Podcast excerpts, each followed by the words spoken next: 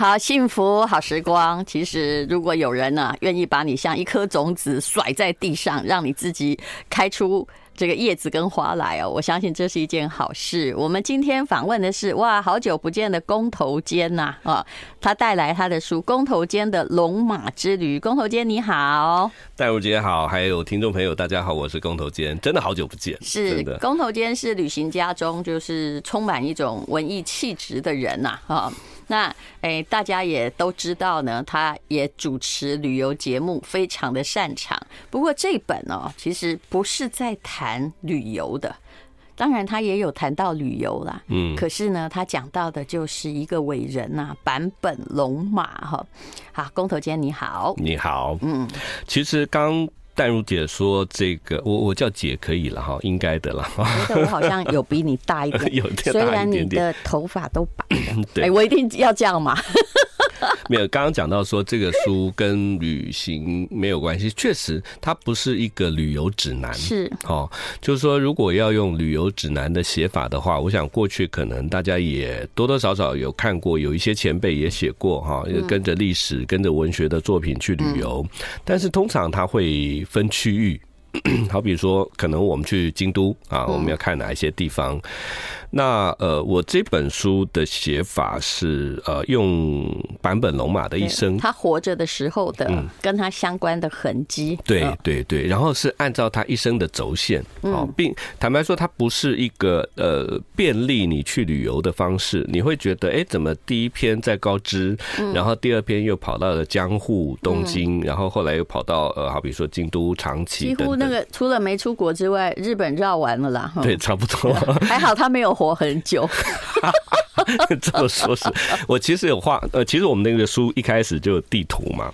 我那时候其实，在整理他的这个曾经去过的地方的时候，我就发现，哎，他去的地方其实比我想象的更多。是，好，因为因为的呃的，如果看过这本书的朋友，或者是对我之前的一些作品了解，就我二零零九年，就是在当时 NHK 的大合剧要上映的前一年，好，《龙马传》上映的前一年，我就去进行了一趟啊，以龙马为主题的旅行，但那时候主要是去他出生的高知。然后他创业的长崎，然后后来他被暗杀的京都啊，就这三三个地方是这三个地方，这三个地方也是主要的地方。对对对，但是没想到这本书里连连北海道什么鹿儿岛 全部都有。对，就那个时候确实大家印象中可能觉得说，呃，跟龙马有关的就这三个地方了。那呃，当然，其实，在那个时候本来也就有出版社说，哎，你去过这三个地方，可不可以准备要来出书？这样哦，那就就埋下了一个。一个种子，就像你刚刚说的啊，那可是后来，嗯，可能大家也知道，说我结果我完成那趟旅行回来之后，我就进入一个呃很大的旅游集团的公司，哇，从此之后就每天非常的忙碌啊。那后来又离开了之后，又自己出来创业，就更忙。就就简单来说，在过去这十几年，我后来发现我我处在一个没有办法静下心来好好把这些东西写完的状态。嗯。那但是就趁着过去的这个大概十年的时间，从二零零九年一直到一九年的时间呢，把坂本龙马去过的其他的地方都去了。我花了九年时间把它足迹绕完，几乎是这样，一二十三趟的旅行。好，所以我说嘛。还好他没有活很久，真的。对，那那当然，嗯，这么说也许有点奇怪，但是拜疫情之赐，好，拜疫情之赐，终于有时间，终于在书桌前面把它写完，嗯，然后把这些东西整理出来，嗯，所以这个，嗯，这本其实在去年十一月多出了这本书，我自己也觉得蛮蛮开心的啦。其实我觉得。为什么我会觉得你这本书很有趣？你知道？嗯，因为本来我也有立下一个宏愿，OK，两个宏愿跟日本有关系的，嗯，一个就是去走那个奥之细道，对，哦，对，呃，就是那个松尾芭蕉，嗯，但是。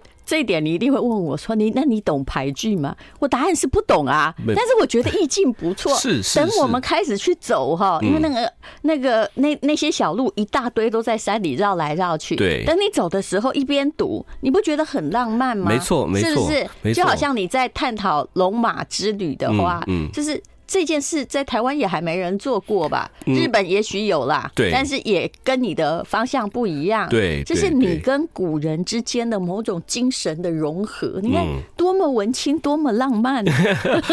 就就就像呃，我有时候自己开玩笑，我说通常会进行这样旅行的人啊，都是历史宅了啊，就是就是可能我也知道有很多对战国历史有兴趣的人，他们可能也都会去像织田信长啊这些人等等的可是就像刚才提到的哦，呃，我对坂本龙马的了解。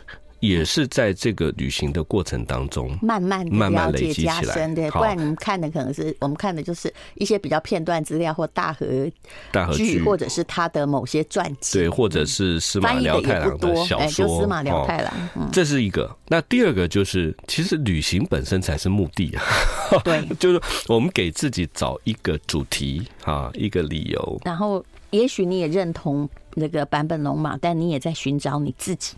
嗯，完全是，完全是。其实这个这个答案，可能要你走完之后，它才会出现。啊，我我后来真的是觉得说，第一个，我随着他的人生走过一圈一圈之后，嗯啊，仿佛因为我们在现实生活当中没有办法去真正革命，或者去推动一个什么，你去想象他的热血，他到底活在一个什么的时代啊？没错，嗯，其实就是一个。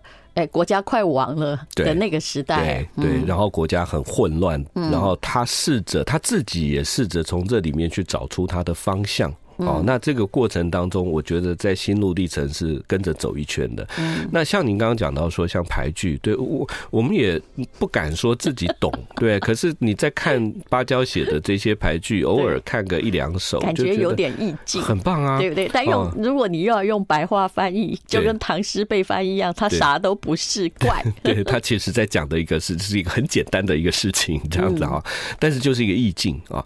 但是但是我们如果有呃，其实奥兹。细到我也好想去哦，因为那个那一区北路那一区很多地方是我还没有去过的，所以讲的比较这个直白一点，我们是给自己找一个出去的理由，是啊，去旅旅行的一个理由。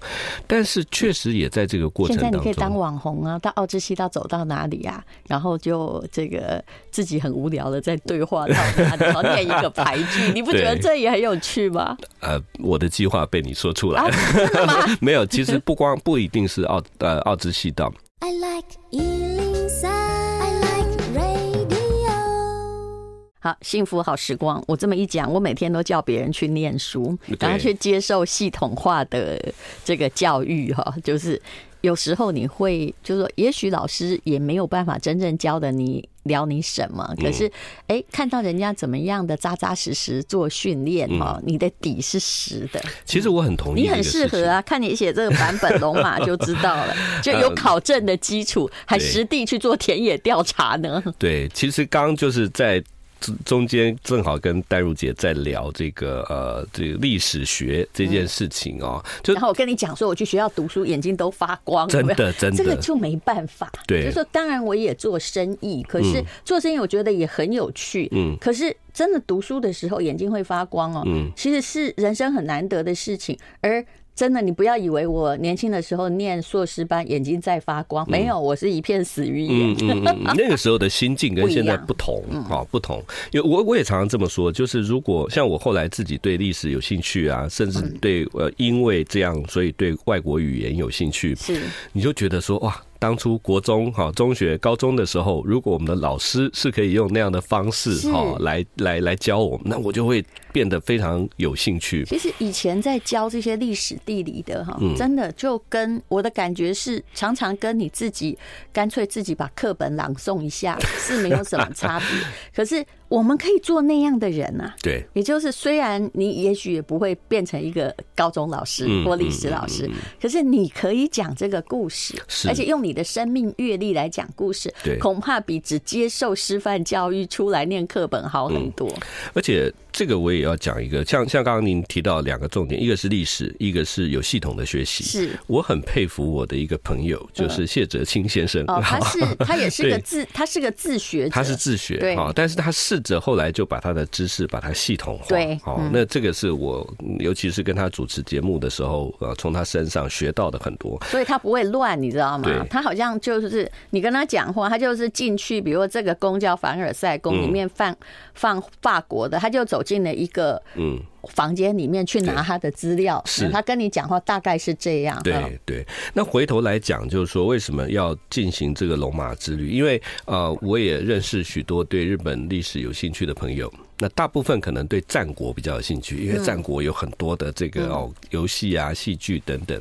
那我自己对所谓的幕末，也就是幕府末期、明治维新这一段比较有兴趣的原因，是因为我觉得那个时候发生的一些事情，其实到现在都还影响我们。好，都都目前我们都还生生存在那个时代的呃后后后期啊。是，那你知道战国跟那个？那个明治维新的就版本龙马那个时期发生的事情最不一样的在哪里嘛？我想听听看。很多对不对？但是之前是打群架，OK，对不对？就是真的地域性的打群架。对。可是呢，到了版本龙马这个时期，因为外面的。敌人已经都来了，他自己不救不行。可是里面有很多的顽固派，这时候不是打群架，这时候玩的一个游戏叫暗杀。对，我觉得这个是 没错。其实我有时候像我之前在我的 YouTube 里面也也有去讲到，就是就提供给大家做思思考，就是哎，大家看完这个幕末或者是龙马的主题，然后可不可以跟我们现在的社会来做一个对照？当然我们现在没有真正的暗杀啦，好，可是有时候从某个角度。度来看，嗯，或许在网络上的一些言论的交锋，哈，跟那时候的情境也有点类似。就是现在的暗杀不是用武器的，对，但是也不见得不会见血，对，呃，但是其实旅行还好，没有那么沉重哦。就是说，当然，就像刚刚提到，在。呃，过程当中，其实一开始的时候，我我我把坂本龙马视为是一个推翻体制的革命者，嗯，但是当我走到中间的时候，我就慢慢发现，可能我那时候心境也转变啊，我我觉得他比较像是一个创业家，好，是，他是他是。他因为他当然也是一个呃商人武士的家庭背景，然后然后他又呃为了要去做这个海军署哈，跑去跟天使投资人募资，而且还成功的募到募资。那在当时他给人家的印象就是说，哇，这个人真的很会讲啊，就讲到让人家愿意把他的资源掏出来，甚至于讲到让原本敌对的两方像萨摩、常州啊，呃，在他的说服之下呃成立一个同盟。我就觉得说。哦天啊，这个人根本就是一个很厉害的哈，这个创业者这样子。对，他是一个年轻人的热血表征。对，你要说他真的在历史上到底真的完成了什么，不好说。没错。可是那个精神的感染力是非常强的。对。甚至我一直觉得，像后来的，比如三岛由纪夫啊，之后的百年，几乎都在还在这个他的精神的感召之下，这就是心灵的力量。嗯，呃，确实也有很多人那时候留言来跟我说，他说：“哎，白本龙马。”现在已经被日本官方的哈教科书，他已经等于是除名了。好，就是说你没有对他说他没有办法去印证，哦，他到底做了什么，对不对？这个很多人都是这样的。哎，他其但是你要去研究为什么他在历史上哈就感召如此深，大家被感动。事实上，他并没有真正为时代做了什么现实的事情啊，比如说当选总统啊，或者是改革什么啊，真正的实效并没有。办法证明他有出现，对。但是不管如何，就是说，每年日本如果去票选那种最喜爱的历史人物，坂本龙马有很多年都是第一名。那现在我记得是第二或第三，因为被那个织田信长给超越了。那织田信长他真真的要是继。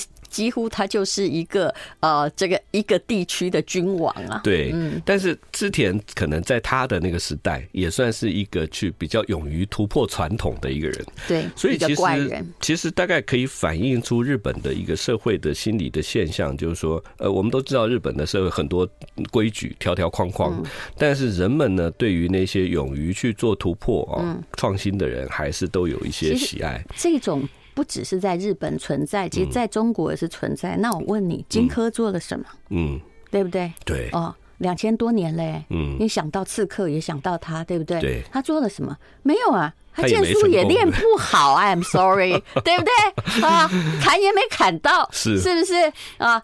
策略选择也不太对，嗯啊，找助手又找错，OK。可是为什么大家都在歌颂他？他 do nothing，嗯嗯嗯，而且是个失败者，嗯嗯。所以我们的解读是它它代表了某一种理念，它代表某种精神，精神，对哈，心灵的这个这个。然后在一个不可能之中，嗯，他想要去突破。啊！而且他不放弃，其实就是那个不放弃的精神本身，对，而不是他真的做了什么。那倒是，那倒是。我记得上次跟洪维阳老师，也是另外一位研究日本历史的老师，他也就有提到，他说，因为我提到创业者这件事嘛，他说其实龙马哦，那个船被撞沉啊，失败很多次，如果是一般人，老早。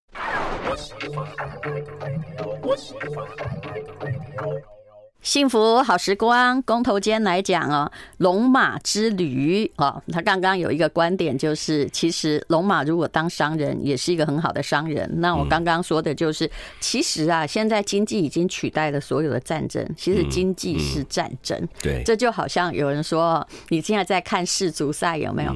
足球是战争，网球是战争，只是多的人跟少的人的战争。但是棒球是人生，就回到本垒板。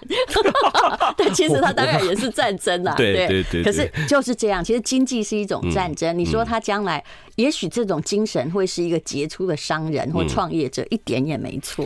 其实你讲到这个，就我我就想到说，我那时候去旅行的时候啊，就发现到说长期啊，因为早期哈，大家如果跟着旅行团去长。长期可能看的就是那个原爆、原子弹、原子弹、原爆的资料馆，或者后来去豪斯登堡。对，但是其实长期真正精彩的是在它的 city 啊，就是城市里面，因为有长崎真是一个很美的城市，很美。然后重点就是以前的荷兰商馆呐，哈，然后以前的这个中国来的这些，就是因为它那时候是一个开放的港口，呃，古典的。混合日洋的风味，对，然后有英国商人嘛，啊，就那时候有个很有名的那个 Glover 在在那个地方。那我的意思就是说，其实龙马就是很巧妙的运用一个方式，嗯，他知道哪一些人需要军火。哦，需要船啊，有些人缺粮，他就试着在这个当中用这些彼此需要的东西，好去去做一个贸易。而且他谋求的不是自己的利益。对，你看，这就是这也是日本商人的精神。嗯嗯，你会去看稻盛和夫，其实他们遵循的是某种精神，而且这个跟中国的阳明学是有关系。OK，也就是他在燃烧他的热血，为百姓谋利，但是他的方法你不要问，可能不是传统儒家。嗯嗯嗯。明白，所以。这也是因为为什么呃，龙马在幕末的那个时期，它会变成一个很特殊的存在。因为大多数的人，他还是以这个的理念或者是想法啊，然后有有的要尊王，有的要攘夷，要要倒幕。其实搞了半天都为自己，可以这么说哦。当然这里面我但只有他不是哦，有还是有看到一些有理想的这些所谓志士啦。哦，可是他们如果用的都被暗杀，对，用的只是这个方式的话。对，那那其实呃也没有办法真正去推动事情，对，反而是他有用某种社会的力量。对，坂本龙马成立了商社哈，然后用商社来运作这个事情，我觉得这个后来也是我在过程当中去体会到的事情，这样。嗯嗯，那重点是长崎真的很美，大家真的要去。对，长崎哦，因为一般台湾人比较少去，是因为嗯，他有一段时间没有。直飞的班机啊，是，对不对？是，它交通比较不是那么方便，是可以这么说。嗯，就是变成你还是要去福冈，然后呃搭搭搭电车。那现在是有一段算是有新干线了，嗯，大概一两个小时可以。但是一个城市，你只要走到，为什么都是叫做坂？就是那个小山坡，有没有？因为到处那个沙卡，就是它可以看到海呀。对啊，只要一往上走，你就会看到海景。对，多美的城市。没错。然后我也是很，我我觉得就是说，为了要去看龙马它的商社啊，它叫龟山社中，就在一个山坡上，嗯，然后就坐巴士、坐计程车到上面，然后再走下来。其实。为了这件事情，我才终于有机会从这个板上面啊去看到长崎的风光。嗯啊，我觉得这个都是历史旅行探索当中意外的收获。是，但是如果你跟旅行团去，或者你心里没有一些就是历史的情怀或底子，你看到的东西，其实看哪儿的海大概也不会太有差别，对不对？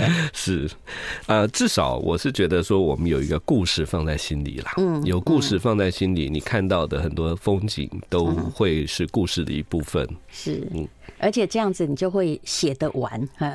如果 说真的，你如果要写东西，如果你没有用一个人的人生当主轴，什么都是散的嘛，对对不对？对对对对。所以你下一本真是松尾芭蕉吗？嗯，呃。我还不敢碰触到松尾芭蕉，不过不过确实不要怕，你我这个哈，我我觉得就懂了，对，而且你日文还很好。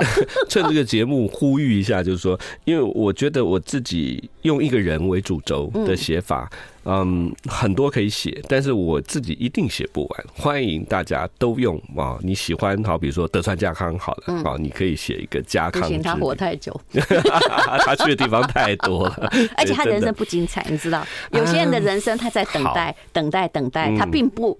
像这样哈，才活三十几岁，一直发光。我懂你意思，不行，所以织田信长还是比较好。那松尾芭蕉还是比较好。对对对，他去了好多地方旅行。他虽然也不是说活得那么不短，但是只有那段日子可能是精彩。对，可以，而且留下比较多的记录。对，然后去找到一个石碑，你就会快乐啊。对啊，就是一个人，或者是一座城市啊，或者是一个物物件，一个主题，我觉得都是可以写成这样的旅行的。是，对。那有关于版本龙马哈。其实他的足迹哦，你可以看一下啦，《工头间》的这本书，因为光看完这一本哦，如果你真心想要的只是旅游的话哈，已经可以很有气质的从北海道一直走到鹿儿岛了。那 是是是，真的是，呃。龙马自己虽然没有真正去过北海道，但是当时他的志向，纪念馆在那儿。当时他的志向啊，就是维新之后啊，他确实想要带着一群人去那边做开垦啊。那后来等于说他的后代啊，帮他完成了这个事情啊。版本家目前的后代是主要是住在北海道为主。嗯，好，那就聊到了那个。坂本龙马哈，就自杀的呃，不被杀的那个地方有没有？我有一次哈，就是我其实真的还没有故意去寻访。对，有一次呢，我就是在京都，我记得是四条五条那个附近，河原町那边，河原町高濑川的附近，就在那儿散步，你知道？那因为呃，其实我公司有一家餐厅在那里哦，嗯，然后就在那边走来走去，突然看到说，嗯，这坂本龙马被刺杀。对，在这个地方，所以其实那是一条路上，是啊，是。可是呢，你这里边写的就是说，I like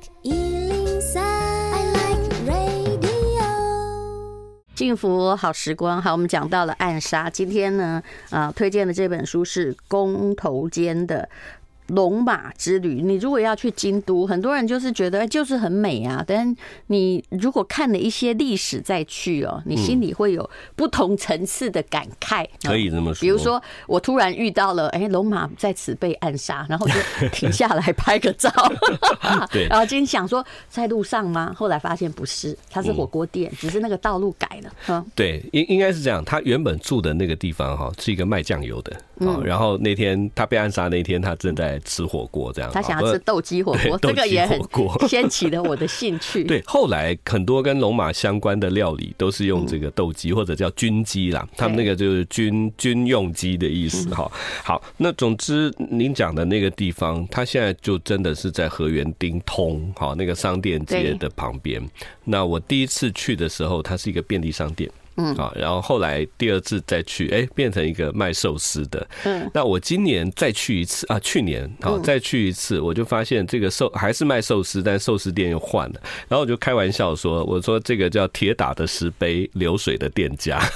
是，本来就这样，而且其实连道路都可能改，只是那个旁边就是鸭川跟高濑川是永远不能改，他们就在那里，嗯啊，千年了都还在那里。对，嗯，就是其实那一区当然也是因为龙。马的关系啦，那就很多幕末的志士啊活动的区域，也当然也包含当时要呃抓捕他们的新选组等等哈，都是在那个区域活动。所以我常讲说，京都当然可以去的地方很多，可是我最熟悉的，真的就是三条四条高濑川河原町那个部分，因为幕末史迹最多。嗯，那其实你刚刚透，嗯，应该说，呃，不经意的透露出了我下一个的呃，不管是拍影片或者写作的主题，我可能想把京都的历史去做一个梳理。哦，真的吗？虽然已经很多人写了，嗯，好，但是同样的，就是说，我觉得好像还没有人真的是从这个呃，嗯。整个历史千年的轴线啊，虽然要写的东西很多，但是话从另外你要知道，天皇本来都在那里。对啊，从另外一个角度来讲，就是包含很多寺庙哦，就是很多寺庙它可能有很多很很长远的历史。那你如果知道它。是什么时代？然后谁？那个有点久啊，因为大部分它很多的建筑都是从唐朝的时候沉寂过来，你就知道有多久。对，那当然，因为京都中间也发生过很多次的火灾，好，所以很多我们看到的建筑最有名一次就是织田信长那一次。其实幕末龙马的时代也发生过，烧掉了三分之二的京都。对，因为都是木造建筑嘛。但是无论如何，当我们去呃看到这些，如果你能够了解它的一些时代背景。好，跟当时的人，我觉得会更有感觉，嗯会更有感觉。不然的话，你大概就只会看到说金阁寺是金的，银阁寺是银的。但如果你有读一些书，你的感觉会不太一样。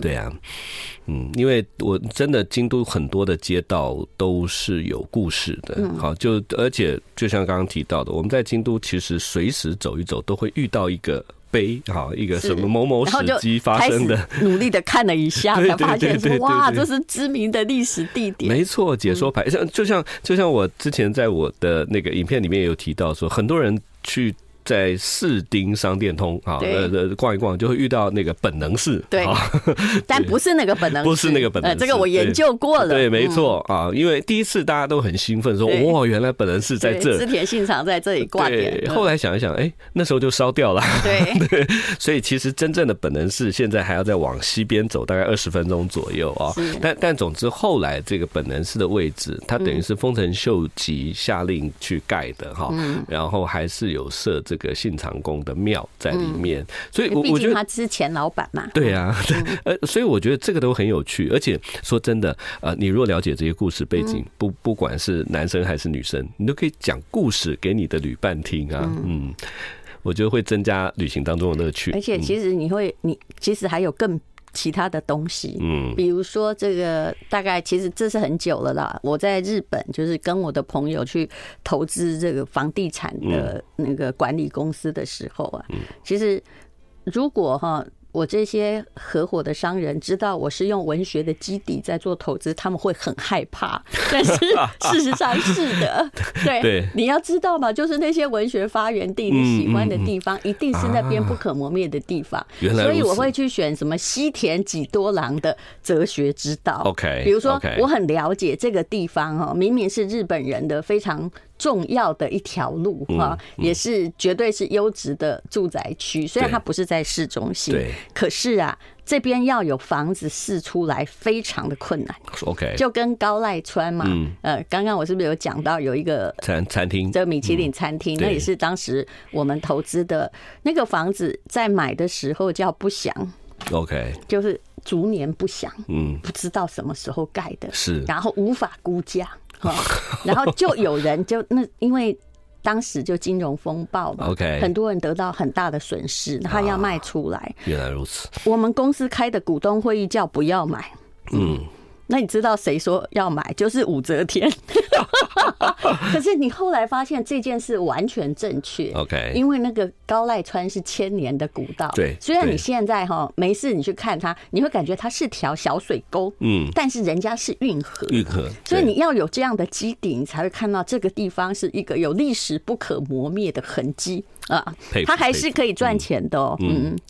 这个才是重点。你看我找这个，你说你熟对不对？万一我在日本，我就可以请你吃饭。虽然呃，我只是我们公司只是房东啊。OK，我我，他呀，我，他呀，四点五分哦。对，米其林推荐餐厅经过的时候，我就会特别注意到他了。对，而且你知道那个那个厨师是个怪怪人。嗯，我有一次去看，说他一签签十年。嗯，我想说你真的做得了那么久吗？嗯，就一个乡下来的厨师，是他是富山人。嗯，他每天在门口写牌具，哎，嗯，当我看到他在门口贴牌具，其实我也看不太懂，嗯，还会自己画水墨画的时候，我就知道他会活。OK，果然他已经在那儿租了大概超过十五年了。了解，为什么会活？因为它符合这个地方的文化气质、气氛，你看四点五分吧。如果日本餐厅很难拿四点五分。嗯，我觉得他找到那个地方，应该也是呃，跟我心灵相通。对对对，然后他心里面对这个地方也有个向往。嗯，呃，其实就像你如果是我的股东，你当时也会盖章，对不对？就说 不会，就就是你看，就是这么厉害的地方，竟然有一个老房子释出。对对对，虽然我也不太管股东的。反对啦，因为要看股份。嗯，其实对啦，其实回过头来讲，我觉得在日本旅行的这段时间，尤其是追寻史迹哈，我就还蛮佩服他们能够把这些呃怎么说，就是历史的这些渊源哈，大概在这个地区发生的事情，当然那个时候可能也有正反对立的各方，他们都可以把它保存下来。可是因为对日日本人而言呢，你又发现。为什么历史那么的重要？虽然它在现代看起来无用，因为历史法则永远不可能完全的套准在任何的事件。可因为这个，就是我们人类拥有的只有历史，对，还有我们的人生其实什么带不走。嗯，你拥有的。真正存在，好像记在云端的 iCloud 的东西，只有记忆。对，嗯，对，其他都假。非常同意，非常同意。所以，像京都，也许你在不同的季节去，有不同的呃看到的风景。